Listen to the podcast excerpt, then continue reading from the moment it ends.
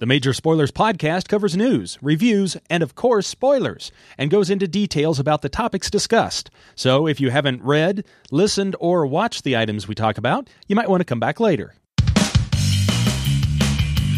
Welcome to this week's edition of the Major Spoilers Podcast, the podcast for pop culture and comic fans. I'm Stephen, joined by the ever insightful Rodrigo Lopez and Ookla the Mock's very own Rand Bellavia as we dive into the world where cities vanish into oblivion in Displaced Number One explore the galaxy's greatest tales in 2000 AD, and navigate the dark, intoxicating pathways of night people. And we're going to wrap up this show with a ride through the uh, heart-filled, hilarious saga of Shirtless Bear, Bear Fighter Volume 1 from Image Comics, where fist-fighting bears meets epic storytelling. So sit back, relax, and let's embark on this adventure together. It's the Major Spoilers Podcast number 1063, and it begins right now. Yes, we are here this week, minus Matthew, family situation that he's dealing with. So uh, we are, um, yep, we're sending our thoughts out to him this week. But Rand is here this week. Hello, Rand. Hello. I, yes. I'm, I'm glad that you're here. It's been a couple of weeks. Um, I, I'm sure you don't have a whole lot uh, of new things to talk about, and you have your upcoming uh, um, festival that you've got, right? Yes, we're going to be. Yeah, we're going to be. Uh, my, my band Via Bella is going to be the uh, music guests of honor at FenCon in Dallas, Texas, and that is next weekend, not this weekend. Uh, it'll be the the 23rd to the 25th of February, and again, that's in Dallas. Uh, the website is fencon.org, uh, and uh, we'll be performing uh, uh, concerts with unique sets on Friday, Saturday, and Sunday. Very nice. Very nice. Doing some workshops, so yeah, we'll be keeping uh, pretty busy. Ooh, yeah, I'm excited about uh, what's one of the workshops that you're doing. Uh, I'm doing a workshop on uh, uh, basically like uh, it's an arrangement workshop, like kind of arranging songs for live performance. But I've kind of folded in a, a new element about uh, like just basically like rehearsal versus practicing and kind of oh, okay. like practice techniques. Like a lot of people, you know, the, the the the popular phrase is practice makes perfect, and you know, I really am a firm believer that practice makes permanent. Like if you, mm, you know, yeah, the yeah. way you sure. practice yeah. is, is, I mean, obviously we all have a limited amount of spoons. And so, you know, like it's better to practice badly than not practice. But, you know, like, you know, just, you know, if, if you know, if you're going to perform standing up, for God's sake, practice standing up. You know what I mean? Mm-hmm. yeah, totally. Yeah, yeah, that's the thing. Um, how come? And, uh, how come you don't? How come you don't teach in the music department, Rand? Oh, um, I, I mean, honestly, because I don't have the, you know, like uh, pretty much everything I, I, know about music is is intuitive. Uh, you know, like I don't really. Uh, I mean, okay. I'll be honest, I don't really understand theory. Um, uh, it's kind of it's like asking like you know it's, it's kind of like asking a uh, you know if if I was at a place where they had a program where it was like you know songwriting or you know more uh, loose music stuff, sure. But most music programs are like you know they want you to be able to teach music theory and things like that, yeah. and that's just again it would be like asking a, a novelist to to you know to, to write about like you know you know the, the, the inner construction of writing or you know or language. Yeah, yeah. I get it. So I get it. What what yeah. Rand is really saying, ladies and gentlemen, is it's beneath him. No, I'm no, just kidding. Really, no, I, just I, honestly, I wish I wish I had been made to take like piano lessons as a child. You know, because I, I do feel like I don't. You know, like I said, a lot of what I do is is is intuitive, which is it's great, and that's why like I work really well with Adam English because Adam is someone who his father was like you know the president of the New York State School Music Association, and oh, you know he okay. took piano lessons from the time he could you know stand up, and he you know was you know was really into the theory, and and and yet he doesn't, and so you know whereas I'm the one who's breaking the rules, and he's the one that's explaining the rules to me, you know, and so I together we we work really well. Okay, cool. Uh, so I want to give a little bit of a teaser here. Uh, this week on the top five podcast coming up on Thursday slash Friday, Rodrigo and I sit down and we talk about our top five musicals and Rand, I understand that you actually wrote like a rock opera at one point. Well, I, have I've written more than one. I mean, but yes, uh, you know, there is, I mean, uh, Ookla the Mock, of course, did write, we have a monkey rock opera called Smell No Evil that yeah. came out in, don't know, 2001 or something. But I did write, I guess what, you know, what I refer to as a mini rock opera uh, which was uh, this would have been in the 90s when I was in library school, when I was getting my master's in library science. Uh, there was an assignment where you all had to like pick an area, like a non book area of librarianship, and do a 20 minute presentation on it. and I actually missed the day in class. I skipped the day in class where everyone picked, and so uh-huh. when I got there, the only thing left was pamphlets, This tells you how funny what this was. That pamphlets were still a thing. Uh, you know, the internet was young, and so I uh, and so I was I had to give a twenty minute presentation on pamphlets, and the professor said, you know, I, I grade really highly on you know uh, creativity. Creativity is king, and so I wrote a twenty minute mini rock opera about pamphlets, and I got up there with my guitar and performed this thing. Um, nice. And then the, the, funny thing is that like uh, ten years later, I was teaching in the program in the, at, at, the University of Buffalo, yeah. the library school program, and I actually one day uh, before class, I overheard some students talking about some lunatic who in the past had performed a rock opera about pamphlets, and they had no idea that that I was the person that was that they were talking. Did, did you that, did that, you tell them? Did you like sit oh, quietly yeah. sneak up behind them, and then when I, they're like, "Can you believe yeah. that guy?" and then you're like, lean in and say, "I know it was me." Yes. If if they were in a library, that would have definitely happened when they like pull a book out and it just like ran space behind it. hey, guess what, kids? so yes, where, where where can people find this fantabulous rock well, opera I mean, about uh, the, pamphlets? Yeah, I will admit the the entire rock opera has been lost to the ages. Uh, oh, boo! But ah. during during isolation, eh, you know, like many of us, I was going through old piles of things, you know, like you know, paperwork and whatnot, and I found it, you know, within a pile of, of notes, you know, like of lyrics and stuff. I found the lyrics and the chords to like the intro piece to the rock opera, and I was amazed that I remembered the melody. Like even though I never recorded it, it was like right there for me, and so I started performing that uh, along with Aaron. I kind of arranged it uh, for two voices, and, and we started performing it in our online concerts. And then I ended up writing a new intro piece for it that that you know I wrote that in like 2021 or something. And we started uh, performing it because it's a fun story to tell on stage, and it's an absurd uh, yeah. piece of music. And so, and I did. Uh, we are going to have uh, Via Bella's live in Germany album uh, will be coming out uh, in March and uh, and and uh, we're gonna and we that this pamphlet's intro is indeed on the album, and so uh, you all gonna get to hear an advanced version of it. I think. Yeah, let's take a listen to this right now. Here is one twentieth of the mini rock uh, opera uh, uh, about pamphlets. This is the intro. Take a listen. What should we do? What should we do? What should we do with the pamphlets? If you've got some information that you need disseminated, cogent or instructional with data that will soon be dated, and must be laconic in a paper format, we can all agree you'll need a pamphlet for that. Look out, there's an emergency, and nobody knows what to do. All the librarians in the library. And the paraprofessionals are running around, waving their arms in panic, bracing each other in fear. The whole circulation desk's covered in pamphlets. There's no room to store them all here. It's not that they've run out of room on the shelves, just that they do not stand up by themselves. Pamphlets get damaged when placed next to books. They're fragile and tempting to library crooks. Pamphlets are unbound and oblong and not made to last. What shall we do? What shall we do? What shall we do with the pamphlets? Um, I'm kind of interested, Brandon, you digging through your notes again and finding the rest of that and piecing it back together. Yeah, I because well, like I said, I, it was weird that I found that and I didn't find anything else. And I I know that um I know like I, I worked on some of this with Adam because I know that there's uh, like the the larger piece of music that kind of like the the recurring theme or you know musically we ended up cannibalizing. Uh, mm-hmm.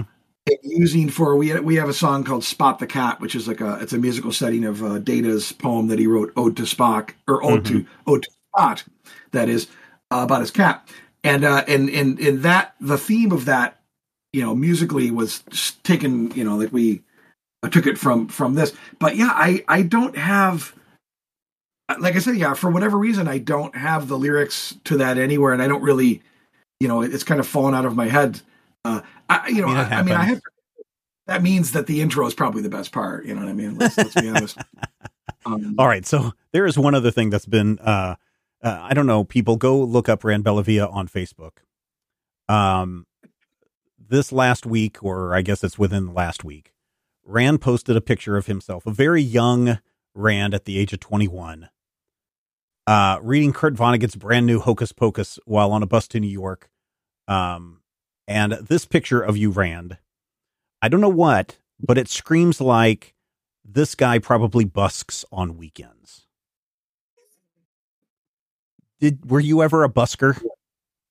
Um, I mean, I mean, you know, never like seriously, you know, like I wasn't like, you know, like I never was like trying to make my living as a busker. I certainly busked. Uh, uh, and honestly, I, you'll appreciate this. I used to perform uh, outside of uh, a comic book store in Buffalo Yeah, uh, with with the blessing of the uh, uh, you know the owner, of course. yeah, Um, you know, I would do my silly songs about you know superheroes. Uh, you know, outs outside the store as people look, particularly on, on uh, you know, on the earliest free comic book days. Uh, I, you know that you know as a celebration of that. Yeah, So, I've uh, got a friend who is retiring very soon, and he has he has decided he's going to travel the country in a van. Right, he's going to build out his van Mhm. to uh, to have that van life going. And one of the things that he's been doing on a quite regular basis is going around town busking, just to you know, because he's a musician and he loves doing it. And he's like, listen, if I could make 20, 30 bucks a day, I've got my meals taken care of. And I it's Mhm. something that keeps me practicing, as you're talking about practicing and uh, keeps the creative juices going. So I was, I, I saw that picture. I had the, him in my mind, and then I saw this picture of you. Yeah. Good Lord, twenty one, Rand. Um, I Yeah. would, yeah, It's uh, long time ago. yeah, it was a long time ago. I, I look at myself at twenty one, and I don't recognize myself. So very cool, uh, ladies and gentlemen. Yeah. Go ahead. How old are you? If you don't mind saying out loud. I have no Uh, concept. I am. I was born in nineteen seventy. So, um, so this, yeah. So you, so you and Adam are the same age. Yeah. Um, I I was born in 1969. So yeah, you, know, you are very close to the same age as my friend who's retiring and wants to do the van life. So.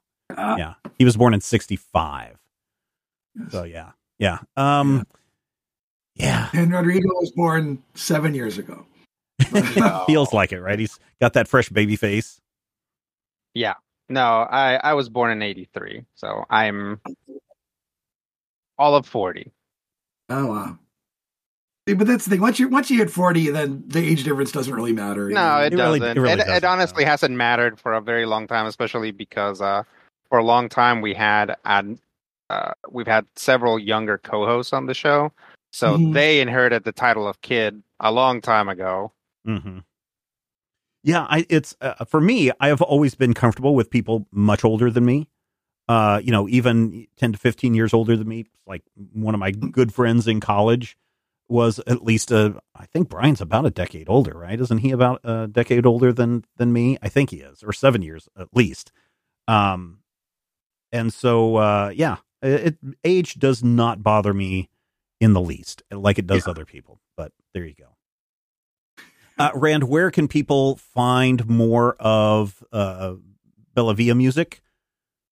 Yes. Uh, well, you can. Uh, our our uh, our last album uh, and and our new album, once it's available, uh, will be uh, the, way, the way to get it both digitally and um, on CD would be through going to band, our Bandcamp page, which is via Bella Band at bandcamp.com.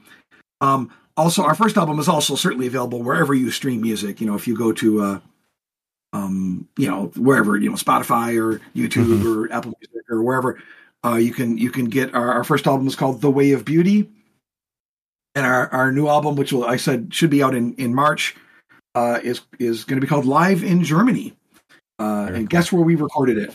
Um, but uh, and that that should be uh, you know I'm going to get that loaded up to Bandcamp soon, so uh, it it probably will be out in early March, but it'll pre-orders will probably be available uh, you know as early as next week.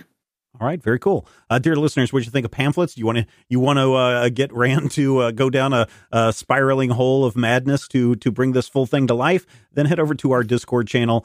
Uh, you can talk about this or anything else that's on your mind at the Major Spoilers Discord server. You can join for free.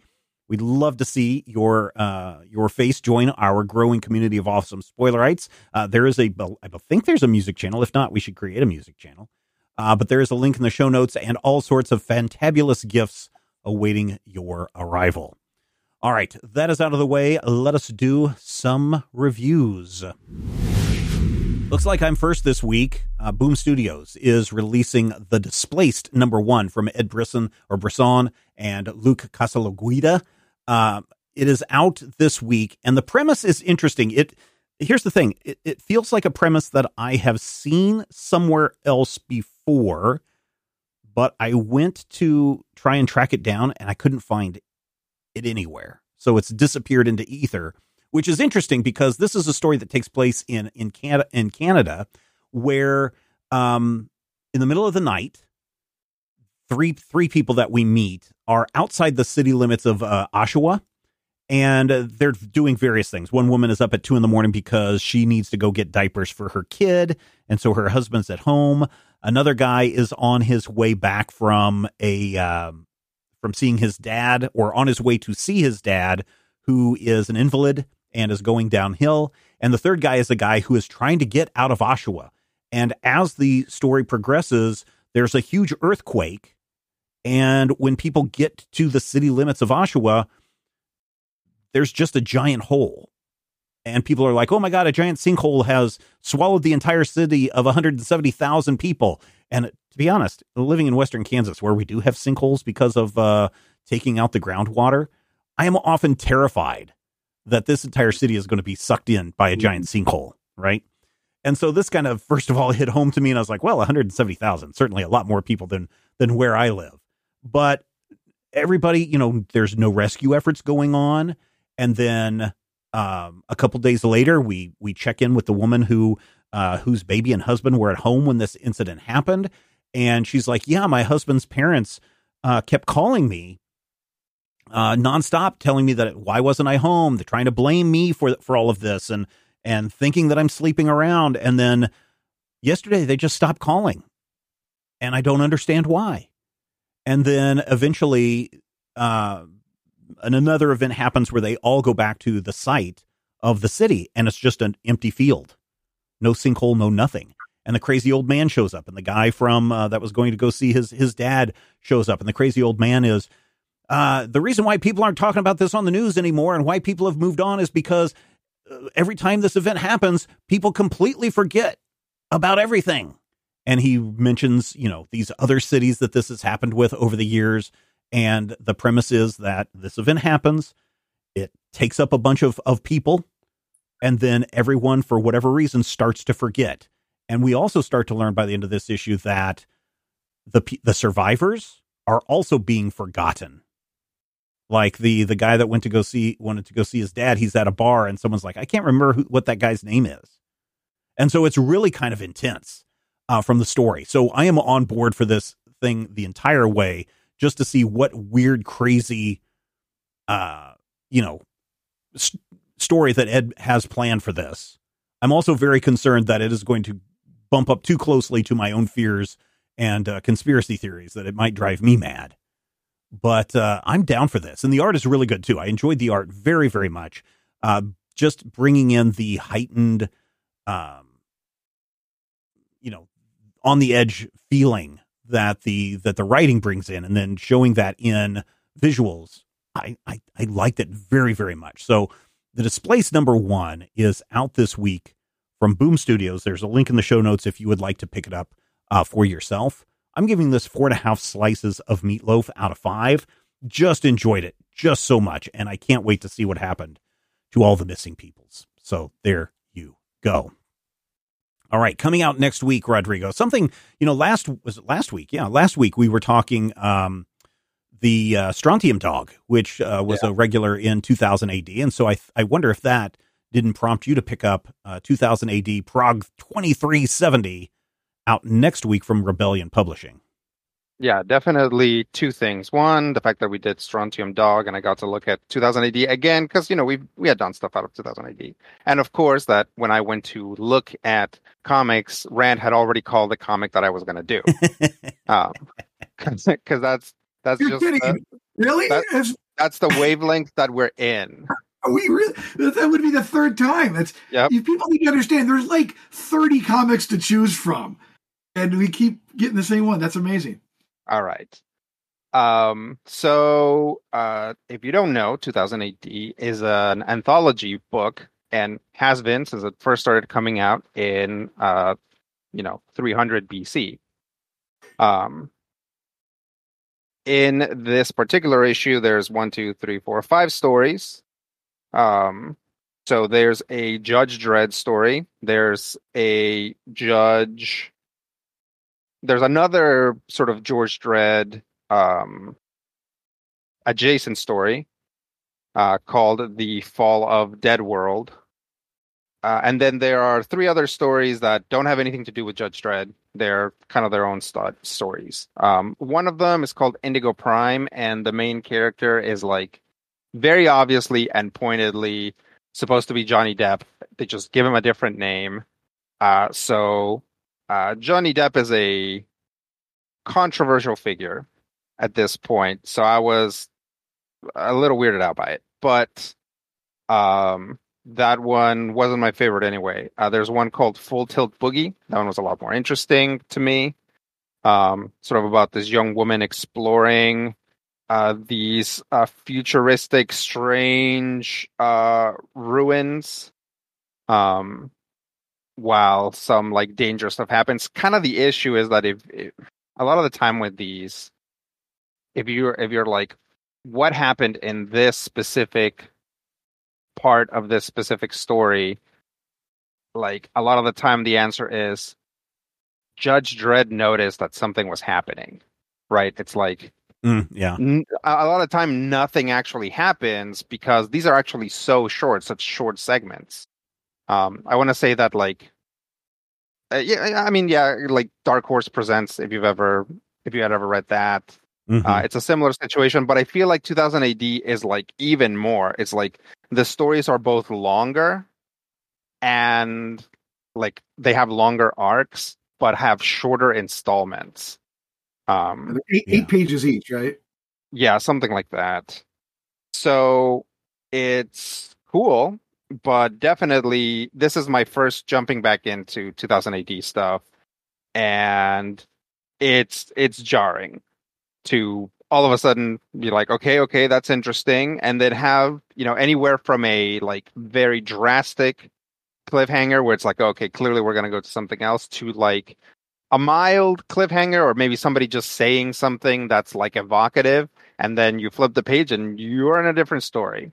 Yeah. um, i am not going to factor that into my meatloaf rating because obviously this is what this book does and this is what this book has been doing for uh, i believe 2000 actual years so um, i you know i can't really you know poo poo it for being an anthology book especially since I like anthology books.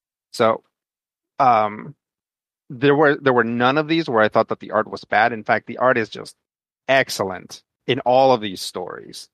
Like, um, unlike what we read from way back in the was it seventies, late 80s Mhm. Yeah. Late uh, uh, Strontium 80s. Dog. Er- So I'm not saying that was yeah. bad, but there were definitely a much closer type of art between each of the stories. Right? Mhm. It's like there was kind of a 2000 AD style. Like this really does not have that. Um, in fact, the Judge Dredd story looks very different from the like from the Dead World story, which I believe is somehow connected. Um, so it's interesting. It's interesting because you don't just get uh like you know five new stories, but you also get five completely different art styles. If there's something you don't like here, it only lasts like eight pages, and then you're on to something else. If there's something you like, it only lasts eight pages, but you can just pick it up next uh whenever it comes Next out week. next. E- every week. Yeah, next every week week. Yeah. and and that's why I think is like that's why I think it's okay that the installments are so short is because next week you're gonna have it to read anyway. Um, I'm gonna give it four and a half slices of meatloaf. I really enjoyed it, and getting into 2000 AD may be something that I end up doing. Since again, uh, if you guys recall way back in the day, I was like first in line for Dark Horse Presents. Right. Um, that's how I found out about Resident Alien. That's how we actually found out about lots of stories that were coming out. Mhm. Um, so, uh, this might be how we also find out about future trades because 2000 AD does that now. They Yep. publish these and then they publish the full stories if they're popular, I guess. Um, so yeah, totally good Yeah. times. Very cool. So 2000 AD issue Prog uh, 2370 comes out next week in the UK. Oh, okay. but I think there's like a two week delay. I've I've never really been able to track this down because when they send us the uh the review copies, they're like, "Hey, here's what's coming out next week," and it's like, is that coming out next week in the UK or is that coming out next week in the United States? And I think there's like a one or two week delay. Um, Yeah. I don't Well- see it on the 21st list, so it may be coming out uh, the first weekend I mean, or the last week in I'm March. not aware. I don't, has it ever been published in the United States? I mean, I've I, every issue I've gotten has always been as an import. Yeah, so um at least from what uh in the last I don't know decade or so since Rebellion has been sending us this stuff, it seems like they do send stuff to the United States, but it's got a delay on it. And I think it's also a special order. So I don't think it's like you're going to be able to go into your comic book shop and pick it up, but definitely on the previews and the gocollect.com website, uh, they always release, uh, always list the 2000 AD stuff from Rebellion when it comes out. So um, I, I like this, Rodrigo. I like that you're getting into this. Uh, it's really Yeah. cool. The cover is really cool with Judge Dredd and Judge, I don't know, uh, Ghost Rider on the cover, Judge Fire. And, or no, it's Judge Death and Judge Fire. Well, I was gonna say it's got to be Judge Death. Yeah, Yeah. And, uh, yeah, and maybe this will lead to some more UK stuff finding its way here onto the Major Spoilers podcast in the near future. So Yeah. thank you for that. All right, now we're jumping several weeks ahead. Uh, without Matthew here, uh, Rodrigo had to take the obscure comic uh, uh, route. Uh, but now Rand gets to take Rodrigo's job and pick the thing that's like a month out and talk to us about Night People number one. Yes. Now, Night People number one uh, is written by Chris Condon or Condon Right. or however, yeah, um, uh, who we were talking about two weeks ago as the author of that Texas Blood. Mm-hmm. Um, uh, this this is an adaptation of a novel by uh, an author named Barry Gifford. Uh, this is another reason why this was intriguing to me is because uh, film fans may recognize his name um, because he wrote the screenplays for Lost Highway and Wild at Heart, the David Lynch film. Mm-hmm. Oh. And so, uh, and and the idea, my understanding is that this this you know will be, I think, a six issue series, and each issue will be illustrated by a different artist. Uh, this first issue, uh, i- the art is by a guy named Brian Level, who I had never heard of uh, before this. Um, but you know, I will say, you know, with uh, given the description I had read, plus knowing that it was Chris Condon writing an, an adaptation of you know, a novel by the guy that wrote Lost Highway and Wild at Heart, I I, I kind of went into it expecting something dark, and I was not wrong. Um, uh, the story opens with uh, you have two decapitated bodies, and police trying to figure out what's going on, and you eventually you kind of hop around a bit to different characters. You eventually uh, we settle on two characters, two women, uh, Bet and Cutie. Uh, they both recently escaped from prison and are on a multi-state killing spree. Uh, they are cutting the heads off of men uh, as instructed by what they refer to as the Book of Becoming. It's a sacred text in which, and, and you know, in which uh, Miss Jesus, as they refer to her, uh, teaches that, and I quote, the female side must desert the male side who done everything wrong from the beginning. Uh, and now it'd be now it'd be a good time to say that Yeah. Bet and Cutie admit that they in fact wrote the book Eh. of becoming. All right. So, um, and there's a lot more going on in this issue, but certainly in, in the first issue, that's the narrative that sticks. You know, the, the pages with Bet and Cutie are certainly the ones that I that, that caught my attention the most. Um, I will say, uh, you know, this first issue, it seemed both the story and the art seemed, I guess, unfocused. Like the, like I said, there's they're throwing a lot of characters against the wall, and I don't really have I didn't form a lot of memories with any of the storylines except the stuff with with with, with Bet and Cutie. Um, uh, and as far as the art, it's it's it's sloppy. Uh, and I like sloppy art, but you know, I really I, would say the only thing wrong with Brian Level's art style is that I don't particularly like it. If if that's fair, um, like I wouldn't say that it's bad. Um, it just didn't really speak to me very much. Um, Uh, but again, that doesn't really enter into my thoughts on the book since apparently there's rotating artists.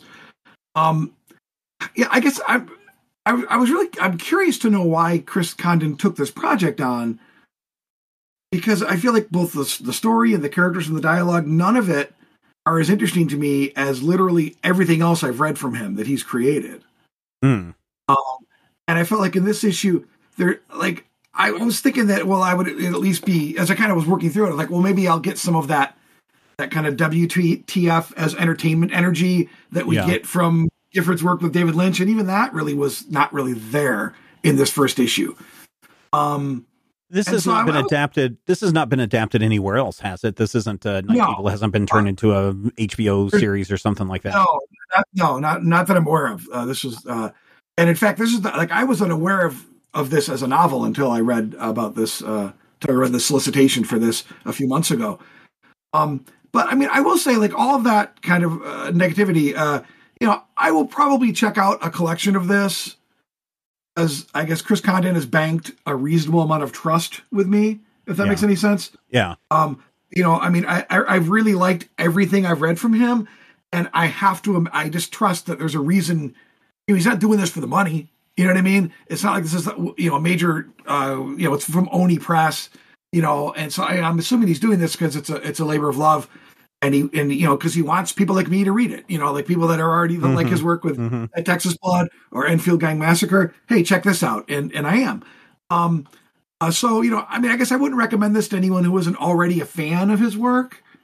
Um, but you know, uh, and so like, yeah, I mean, I'm uh, unfortunately I'm going to have to only give it two and a half slices of meatloaf.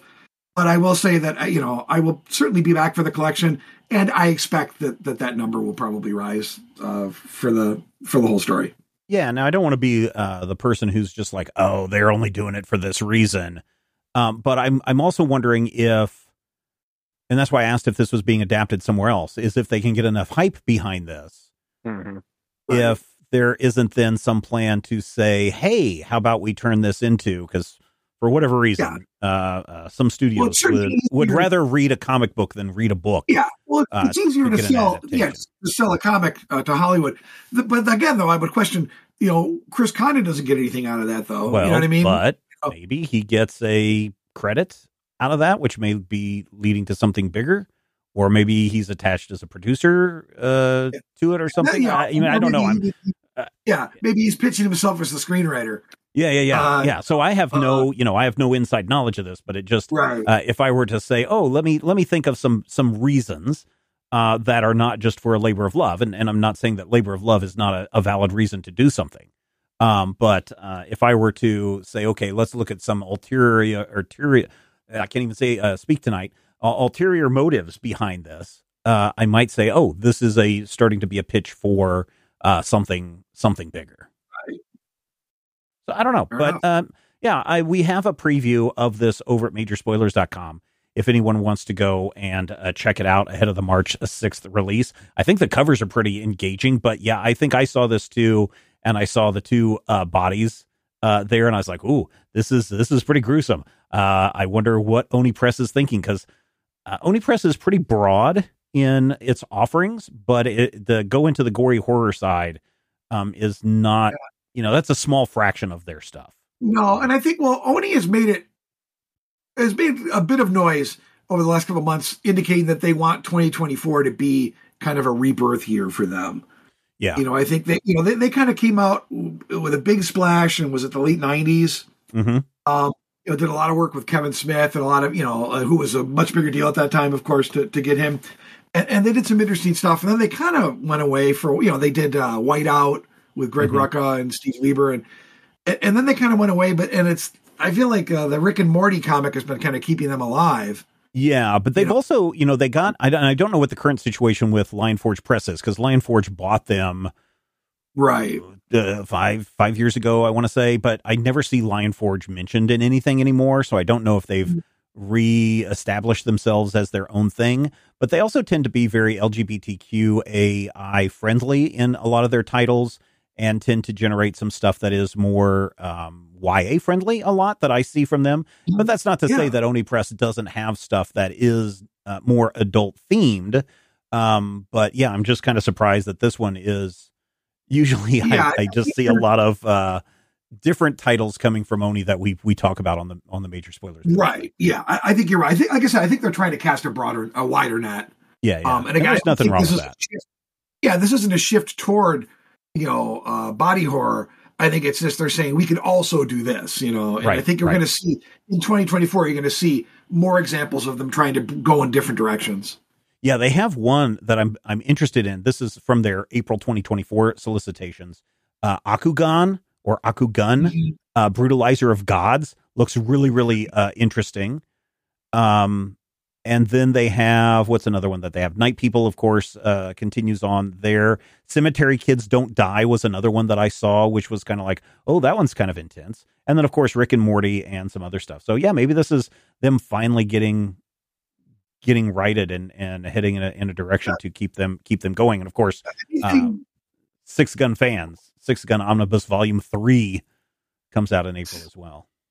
That's the thing. Anything that keeps these, you know, well-regarded small presses afloat is good for the industry. Yeah, no, I obviously. I love a lot of the small press uh, people that Yeah. we that we deal with. Oni Oni Press is one of them. I I still consider Boom Studios a small press. Um, Yeah. you know, I I- think that they are a Yeah, gold they- level at Premiere, but yeah. But I still lots of good consider them small. Um, Dynamite, I still consider small. Titan Comics, I consider small.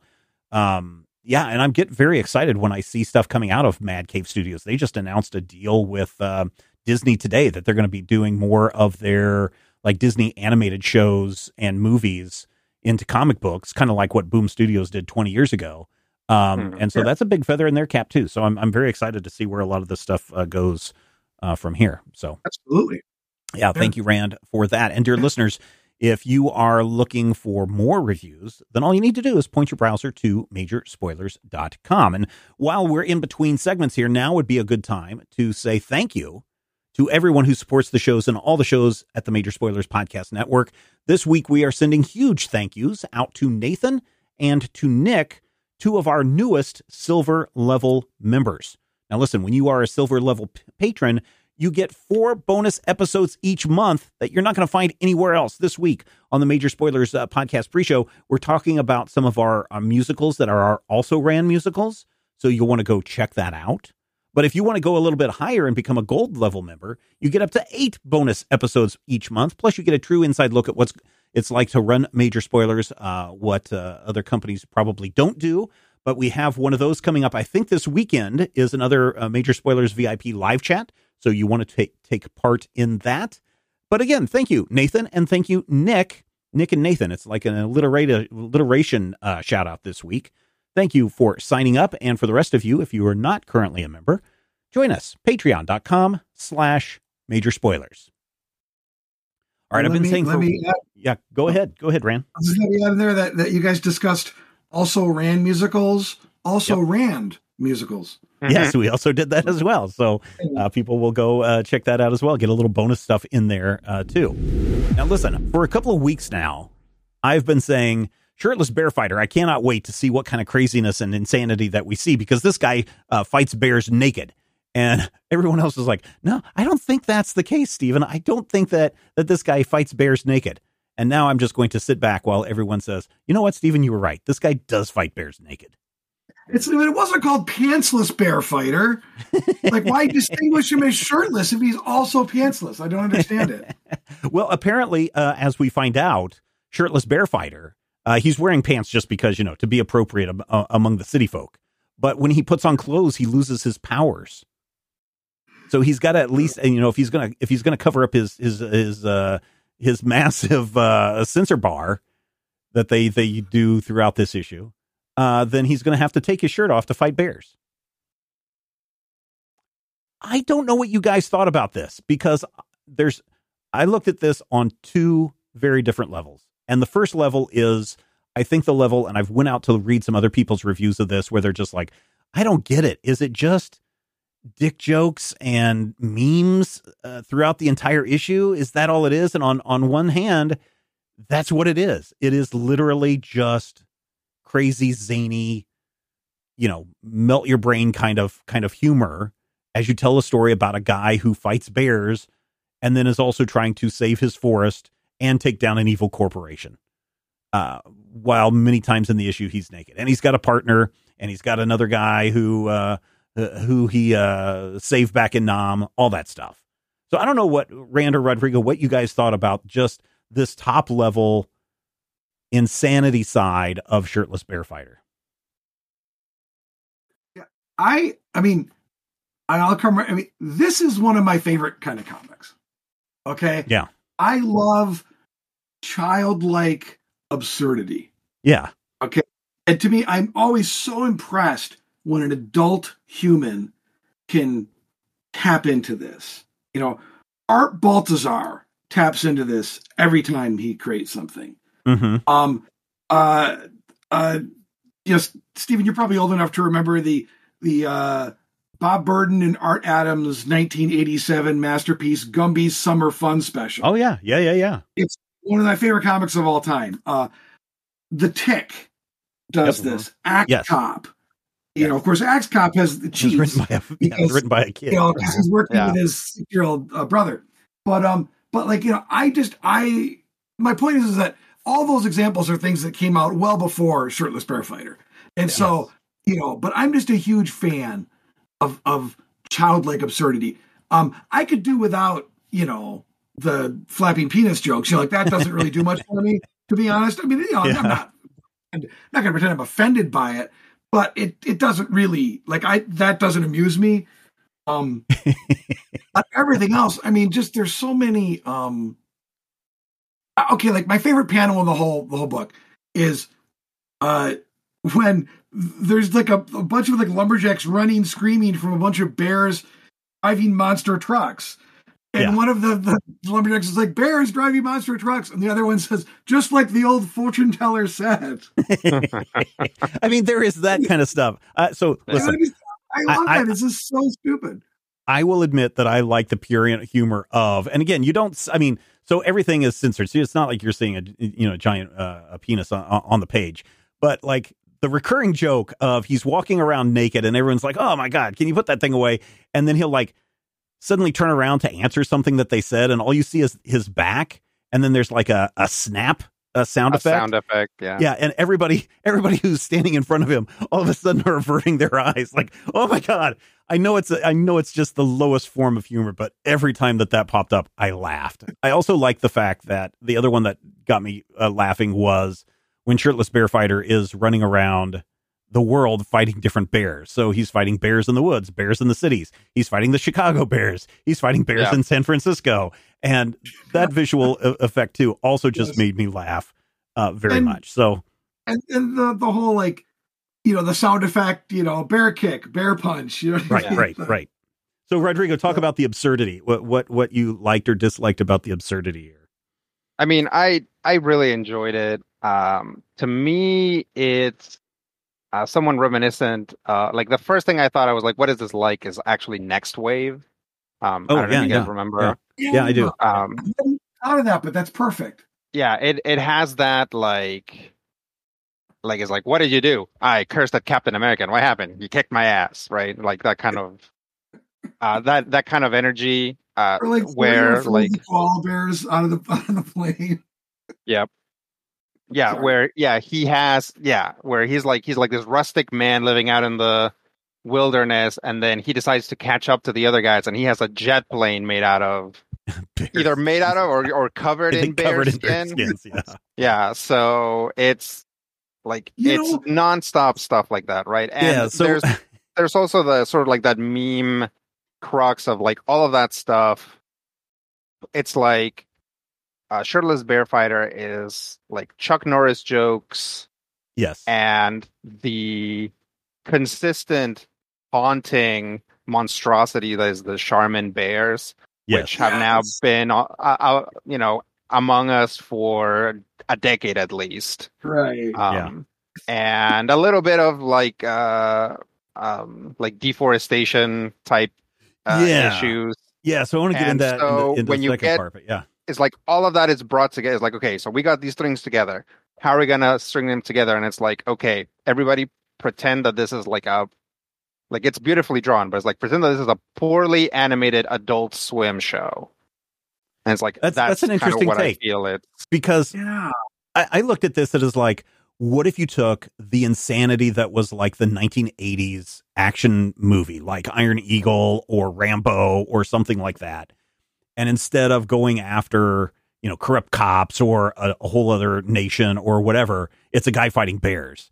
And to me, this just felt like a lot of the tropes from 80s action movies being brought into this. So that's that's interesting. And I I, I, Yeah, and- I guess go ahead. No, I was gonna say like, and I'm still like kind of reeling a bit from Rodrigo talking about uh, Next Wave because I definitely picked up on the first issue of this just being a humorous retelling of the first issue of Transmetropolitan. Oh, okay. You know, where they go into the woods to get the guy who you know Right. saved them before, and you know, and him putting pants on is like Spider Jerusalem shaving and cutting his hair. Yeah. Yeah. You know what I mean? Oh, that's interesting. It- That's yeah, interesting. yeah. re-enter society. And so what my point is, is that these guys are clearly riffing on Warren Ellis.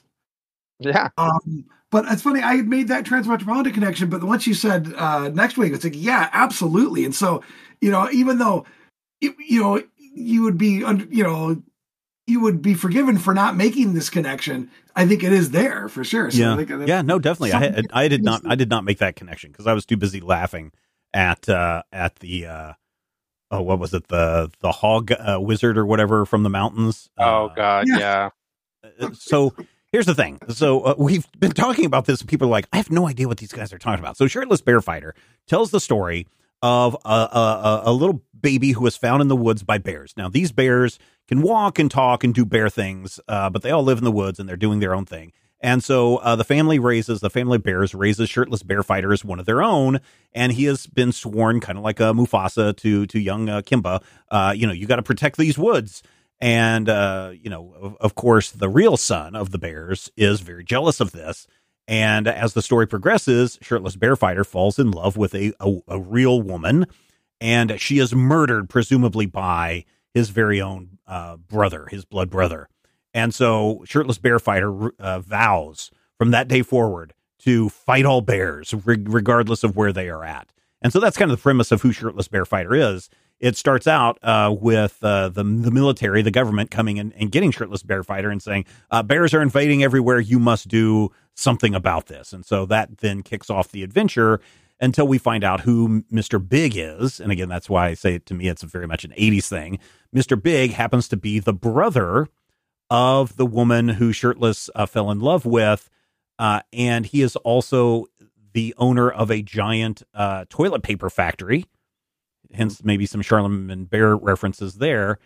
And uh, we also find out that he has employed uh, Shirtless's uh, renegade evil brother to uh, to help take down Shirtless by sending wave after wave of bears after him. We also maybe find out that the head of the uh, what's it called Tushiko or something, um, that the the head of the company he may have killed his own sister so that he could drive Shirtless insane, so he could get access to the forest of trees to make his new toilet paper. Which brings me to the Well, so second layer. I love that. Yeah, but there's there's so much uh, second layer of this, which is so much. Look at how bad capitalism is. Look at how, as Mm-hmm. you mentioned already, Rand, deforestation is a big problem. So on the one hand, you can read this as just straight up humor from top to bottom. But if you dig a little deeper, you're suddenly like, oh no, this is a commentary about capitalism. Am I wrong there, Rodrigo? Oh no, absolutely not. It's it's weirdly what makes it feel real, right?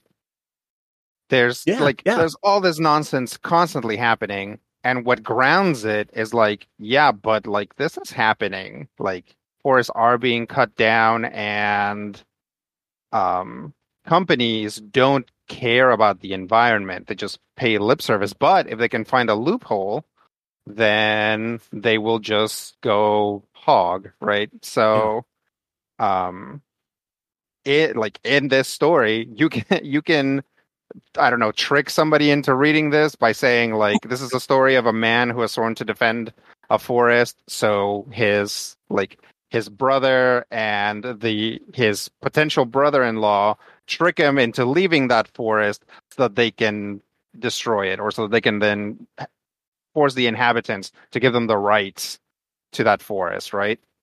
Yeah, and, and the fact like that's a thing that happens in this. That's actually kind of the plot of this. Yeah, and and also you could also look at it as uh you know what do colonizers do to the indigenous uh, peoples? In this case, it's bears. It's they have enslaved the bears by giving them this uh, this bacon from this uh, bacon wizard uh, that Mhm. brainwashes them into thinking that oh yeah, this guy that's talking about uh, uh, cutting down the trees and turning it into toilet paper and has a mascot of a bear wiping its butt is uh, i- i- is right, and we should do what they say too. So there's that level as well in addition to oh this guy's a, a horrible capitalist who you know makes the bears bring him a golden toilet when he needs to uh, take a poop uh, while he's monologuing Mhm. it's it's Well, yeah, and I also, th- I mean, there's the to me like third level that I did not expect is the heart. oh what yeah I mean is, like, imagine how I love, you know, these sorts of comics that you know this kind of childlike absurdity, but most of them are just silliness. You know what I mean? And as you guys, as you t- talked about, some of them have the silliness, but you know, they're also, you know, they're they're kind of putting a silly sheen over a more serious idea. This has that, but it also has like to me, like I I was not prepared for the, the sequence where Shirtless's mother asks Agent Silva where her s- the, her facial scar came from. oh right right And right About you know how she went up to the tree to save her cat, and then the cat scratched her, and that's where she got the scar from. Um, but I love you know when she says you know, and then your mother punished her and all this other stuff, and, and then when she's like you know, and, and I learned you know to you know be responsible or whatever, and then she's like, well, you know, what happened with the cat? And it just has a bunch of panels, and it shows you know her having this glorious life with this cat. And then, then Shirtless's mother really uh, says to Silva what I think is like the thematic line of the series, which is sometimes we learn the wrong lessons. yeah yeah yeah And like Yeah, this- that's way more heart than this story needs or deserves. You know what I mean? Sure. It's just perfect, you know. And, and I just I was like I was not like that's such a great page in the middle of this really really silly story. Well, yeah i know that go ahead That sequence is great because it uh, really introduces us to the core of another character who, if you know, shirtless, uh, continues to have adventures we're expected to see. Um, but uh, shirtless bear fighter is uh, kind of embroiled in a like father brother deception plot kind of Mhm. thing, and that can be a little tiresome. So it's nice to get like just like a splash of like ladies also talking about their feelings and also talking about their families um, and bringing something different to this because um, most of the time it takes uh, shirtless a long time to to realize that he shouldn't just be angry and, and punching everything right that he needs to think Mhm. about what's happening and needs to figure out why these things are happening um, so I think it would probably, if somebody wasn't as charmed by the absurdity, they would see it would take a long time. It would seem like it takes a long time for Shirtless to get what's actually happening, right? Um, right. So it's nice to have this secondary sort of emotional through line uh, as as the uh, you know basically as the main part of the book kind of unravels into uh, big reveals about what actually happened. Exactly. yeah so wait a minute does this book at one point pass the Bechdel test because they're not talking about Only if the all cat in is that female. conversation. Y- Yeah. Yeah. well, true, true. We don't know about that, but I mean, yeah, that is that was as you said, Mhm. Rand. That that's a moment in the book where you don't expect. It grounds the Sylvia character so that we have a better connection with her, and we also learn that valuable lesson of the, uh, you know, people learn the wrong lesson, and then you're like, oh, this is how it applies to the story that we're reading. right. So yeah, so And also the I can't remember his name. The you know the guy who yeah, the guy that's know. been through every war, the the colonel, is that who yeah the guy who plays the character who goes to get Rambo at the beginning of every Yeah, Rambo yeah. movie. Right. Uh, Yeah. I can't remember. Uh, you know, but but I thought it was also very interesting that you know his betrayal. They don't oversell it or undersell it, and what I mean is that Mhm. it's like they don't make it like a. They don't go out of the way to punish the character. They don't go out of the way to justify or explain it. They're just like, this is just another guy who's been screwed over by capitalism. Yeah. Yeah, yeah. And, Well, and that's the and thing, so that's ano- you're allowed that's to another feel one. a pity for him, even though he's betrayed the main characters. Yeah, that's know? that's definitely another one of those, right? Where you're like, oh, haha, this is all goofy and silly, but the fact that the, this is actually happening, like a a group coming in, taking over the land, and then hiring the people of that land to work in factories for pov- like for poverty wages, right? And it's like Mhm. when we get to um to the the agent he's like i'm just tired like i've worked i've been i fought in every war and no you haven't but i fought in every war and it's always for the sake of other people and i never get anything for me like nobody ever does anything for me nobody appreciates it i just keep doing stuff so that other people can become rich or so that other people can have whatever right and it's like when i was reading that i was like all right i don't like it's like he betrayed them but like i don't hate this guy i get it Right. Yeah. Yeah, It yeah, yeah, it yeah, was- yeah. Like I said, it, it, they, they walked that line perfectly. They didn't, you know, they didn't make it maudlin. They didn't make it, you know, you know, over the top. But you know, but they also, yeah, they, they just kind of left it. And again, it was extremely subtle, given how this story lacks subtlety. Right. And so I think that I think that's also if I were to if I were to pick out one problem with this is that it is so over the top and all of the promotion that they did in this in 2017 because I remember when we were running it I was like oh my gosh what is this thing uh, you look at it and you're like okay well this is a one joke this is a one joke story a guy fights bears right how far can this go and this did have a second volume that went seven issues Hmm. um but I can't, and I don't know if uh, Jody LeHeup, uh, I don't know if I'm pronouncing his name uh, right, or Sebastian uh, Girner, whether they just ran out of ideas after volume two or not. My, Volume two just came out. Uh, it just came out, yeah, Uh, last year. Uh, but you know, that's like, mean, a, almost a 2022. came out, like- really? Okay. yeah, okay, 2022 is when the second volume started. It just wrapped up at the end of February 2023. So, um, Oh, yeah, right. So, and Yeah. only one of the writers is involved. Um, right. I think I don't think Sebastian Girner's involved in the sequel. no, it's it's Jody La, LaHip or Hip Hoop. Um, No. here, here here's here's the thing. I think p- people look at this, especially this f- first volume, and just gave it a big pass because they thought it was just a one joke premise. Mhm. And I feel like that caused people to pass and miss up, miss out on a story that is, yes, on the surface level is the one one joke, but then you've got a second and third and deeper thoughts into this that I really when I hit that moment where I was like, oh no, this is about this is a story about capitalism, deforestation, all this stuff. It really changed how I was looking at this book.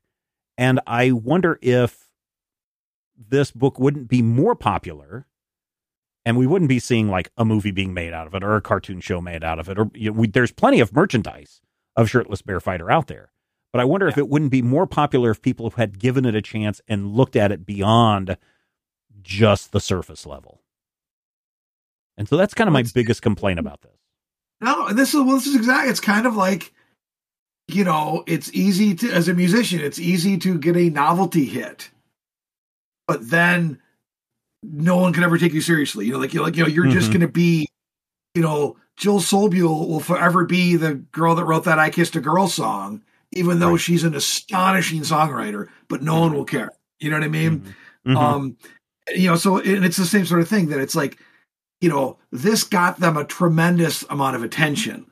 You know what I mean? Like, you know, everyone, you know, anyone who's into comics is aware of the concept of shirtless bear fighter. But you're right, you know, but be, that you know that attention comes at a cost, Right. And it's that people are going to assume they know what it is before they even look at it. and again And- I, that's how i went into it was just like oh i know what this is it's a naked guy Yeah. fighting bears ha ha ha ha and then it wasn't i mean it was but it wasn't rodrigo go ahead. And that's that's uh, the that's the issue with shirtless bear fighter is that it comes after this idea of like the chuck norris memes and um you know stuff where like uh characters are like super powerful like comically super powerful right? It this comes after one punch man right? Mhm. and it's like well, actually i don't know if it comes after one punch man but one one punch man is like very popular so it's like is this you know from the cover from looking at the cover it's hard to see if this is Right. actually going to bring anything new other than that really over the top like you know Chuck Norris like roundhouse kicking the- Mhm. the world back through time kind of nonsense. Um, is this actually going to bring anything else besides that? And you can't tell from the cover. And generally, the publicity stuff that I've seen is playing towards that. Like, yes. Yes. it's so awesome that it's awesome to the max right. uh, rather than ever sort of letting it's like I, I wonder I like I hope that the creators are happy with the level of success that they've had with Shirtless Bear Fighter because I hope that they did it on purpose, right? That they were like, we're gonna put out this stupid comic, but it's gonna say something. And by the end of it, people are going to at least momentarily have thought about what a garbage system we live in, right? Yeah. And they did it. Uh, They did it to us. You know, like we well, weren't but see, expecting it. and and it's because of Cosmo Memory who suggested this uh, for um Yeah. for this for for us to review. It's only because of that that I picked up the book because I was that person who, when Image Comics was sending us the publicity on this, uh, I was like, okay, yeah, I get it, uh, joke, ha ha ha. Look at the guy, look at the censor marks. Uh, he punches bears, ha ha ha. And then I just moved on uh, because there was something, you know, quote unquote, better to read, like a Batman or something. I don't know, but you know, I I think to its detriment that is uh, uh, there is a bigger story here that I'm hoping people who are listening to this show, um, you know, the twenty thousand of you or however many of you that that are listening right now. I hope that if you haven't read Shirtless Bear Fighter because you thought that the premise was dumb, yes, it does have you know kid humor stuff at the top level, but there's a bigger story here that I really got a kick out of, and uh, for me, I I really feel like everyone should give Shirtless Bear Fighter a chance because it is a it is a at the end of this first volume, it is a charming book, and I I I fell in love with it more than I thought I was going to. So for me, this is a big book. thing. Yes, yes. don't don't squeeze the Shirtless Bear Fighter, please. Um, Rand, what are you, what are your final thoughts on Shirtless Bear Fighter Volume One? My final thoughts are that uh, if you like the Flaming Carrot, or you like Axe Cop, or you like anything you've ever seen from Art Baltazar, then you should probably give this a good look. Yeah, there you go. Uh, Rodrigo, final thoughts from you. Yeah, it's it's a it's like a nice solid level of absurdity throughout. So even if you're not into the messaging, you're probably going to have fun with this. It's clever and it does clever things with its premise. Um, it plays with its premise, which is fun. You know, it's not just again, it's not just Chuck Norris style jokes. Again, it's something else. So I would say definitely check it out. Um, or you know, go out uh, in a buying frenzy if you just really want a character who is powered by flapjacks. There you go. And uh and pure maple syrup. It's got to be that Mhm. pure maple syrup flown in from Canada. Uh, there you go, ladies and gentlemen. Shirtless Bear Fighter Volume One. Hopefully, you found that conversation interesting. Uh, Rodrigo is into the Lancer. It's an RPG game where you are uh, in you pilot giant mechs and you punch things and you you uh, escort things. And it's a lot of fun. It's a fun game. And Rodrigo has been doing some analysis and discussion of uh, a Lancer over on his YouTube channel. Rodrigo, you want to talk a little bit about that? Yeah, um, my YouTube channel, Lopez Family Variety Channel. Uh, we've been I've been putting out a Lancer video a month. I've, al- I'm already done with the one for next month. Um, this latest one is about the main mistake that people make when getting into Lancer. Um, which I'll just tell you right now, it's that they start at too high a level. Like everybody complains that Lan- like a lot of people complain the Lancer is too difficult. And then when you ask them, they're like, "Yeah, we started playing at level two. and it's like, "Why?" Lancer starts at level zero, right? Yeah. So check out the video. It's uh, it it goes into it and why it's important to start at a low level, and which I think applies to a lot of games. Um, and and sort of some discussion of where that idea that you have to start at a higher level comes from Here's a hint: it's D and D. Yeah. That's the Lopez Family Variety Channel. You can find that over on YouTube. Just do a search for that or Lopez and Lancer, and it will come up there as well. Rand, one more time, where are people going to find your Bella Via music? Uh, Via Bella can be found at viabellaband.bandcamp.com.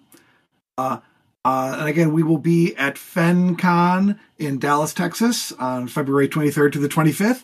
I would be remiss to not also point out that on February 28th, uh, Crashdown issue 2 will be in stores uh, with art by Ben Templesmith, writing by Tom Garcia and Ryan Sargent, and I am on the editorial team of that comic. Very good. So the second issue so is coming out February 28th from Whatnot and Massive.